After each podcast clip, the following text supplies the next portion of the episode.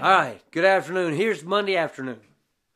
We normally do these videos on Friday morning, and I usually say good morning no matter what time of day you're watching it. But it's Monday afternoon, and yesterday was just this incredible day of worship that we were able to enjoy together. It was worship outside the walls. We did a huge worship gathering outside on the parking lot. And and so it was a great time to celebrate and to enjoy coming together as the body of Christ. And the word that I wanted to share from the Bible really had more to do with with the what we enjoy as the body of Christ. Because in the last year and a half, there have been just innumerable questions and challenges and and and and a, a great deal of division. And so I wanted to share yesterday uh, just on the simple word topic of victory. That was the title of the message, victory. And how in, in 1 Corinthians chapter 15, um, Paul relates to us what is victory, this victory over death and, and the victory that we have in Christ. And and and the question that I asked was, what is victory? You know, uh, in football, victory is when you get to the end of the fourth quarter, you got more points on the scr- on the on the on the sign, the, the scoreboard, than the other team. And and everybody on your team goes, Yay, we win. Well, see, victory in the world and in the lives that we lead sometimes is hard to define. There are challenges that come unsuspecting. There are things that happen in our lives and we feel defeated. And yet, the assurance that we have in the Word of God is that we are victors. We are winners. That uh, we have overcome. And so, so how do we have that no matter the struggle? How do we enjoy that no matter the challenge? The last point of the message yesterday was live the victory. How do you live victory when you're in the midst of the challenge or the struggle or the opposition or whatever? How do you live the victory? It's in knowing who you are, it's in knowing what's been accomplished on your behalf. I want to share with you, I actually pulled out a, a, a paper and print Bible. And this is what it says Who shall separate us from the love of Christ? Shall tribulation?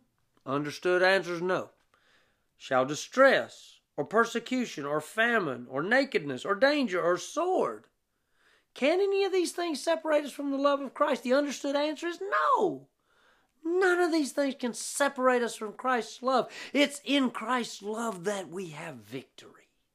It's in Christ's love that we overcome. It's in God's love for us that we have um, ultimately the victory over everything that we are challenged in. The verse goes on to say, For your sake we are being killed all day long. We are regarded as sheep to be slaughtered. And then verse 37, and this is what I want to spend just a moment on. No.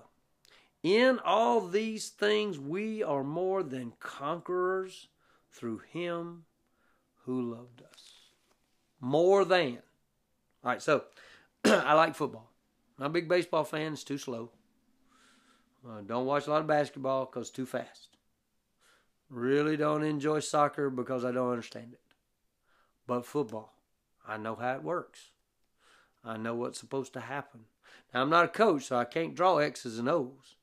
But I know what's going on when it's going on. And I know that you work for four quarters so that you have more points when the horn sounds at the end of the game. And your team either says, Yay, we win, or Oh, we lost. Well, here's what I want you to know. The four quarters have already been played, the victory has already been assigned, and we are more than conquerors through Him who loved us. See, can you live that? I, I, I want to simply mention a verse to encourage you. Romans 12 2 says, Be not conformed to this world, but be transformed by the renewing of your mind. So in the morning when you feel defeated, nah, maybe maybe you get along with God at lunchtime or in the evening or whenever. Whenever you get along with God, renew your mind with the victory that God's given you in His Word through His love. You see, can you live the victory? So, so in question and answer for the dive deep, the deep dive, whatever this thing is. You ready? What kind of things defeat you? What are some of the challenges you face daily basis? Maybe maybe family structure, maybe job, maybe maybe societally, culturally. What are the kind of things that you give the opportunity for defeat in? Because guess what? You are more than a conqueror. What kind of things uh, are are used against you to to to to weigh you down, to feel like you're a loser? You're not a loser. You're a champion. You're a victor. You're more than a conqueror through Him who loved you.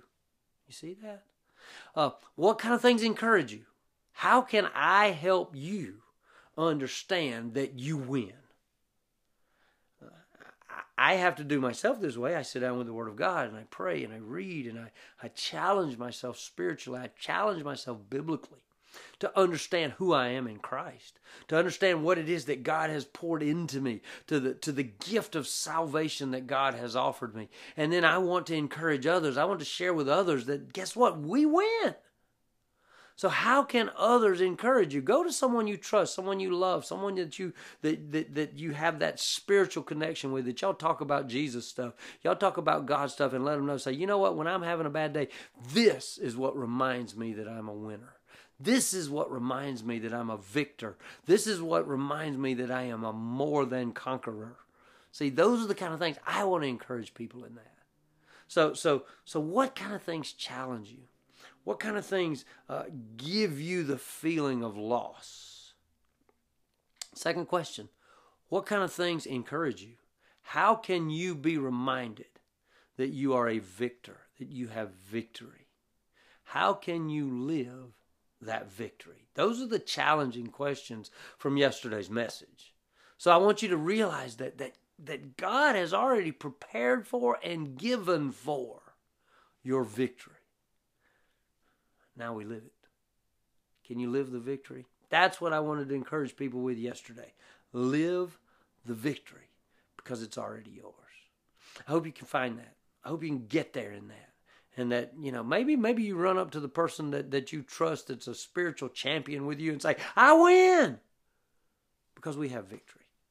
And that's what I want you to live every day. Take care. Have a blessed day.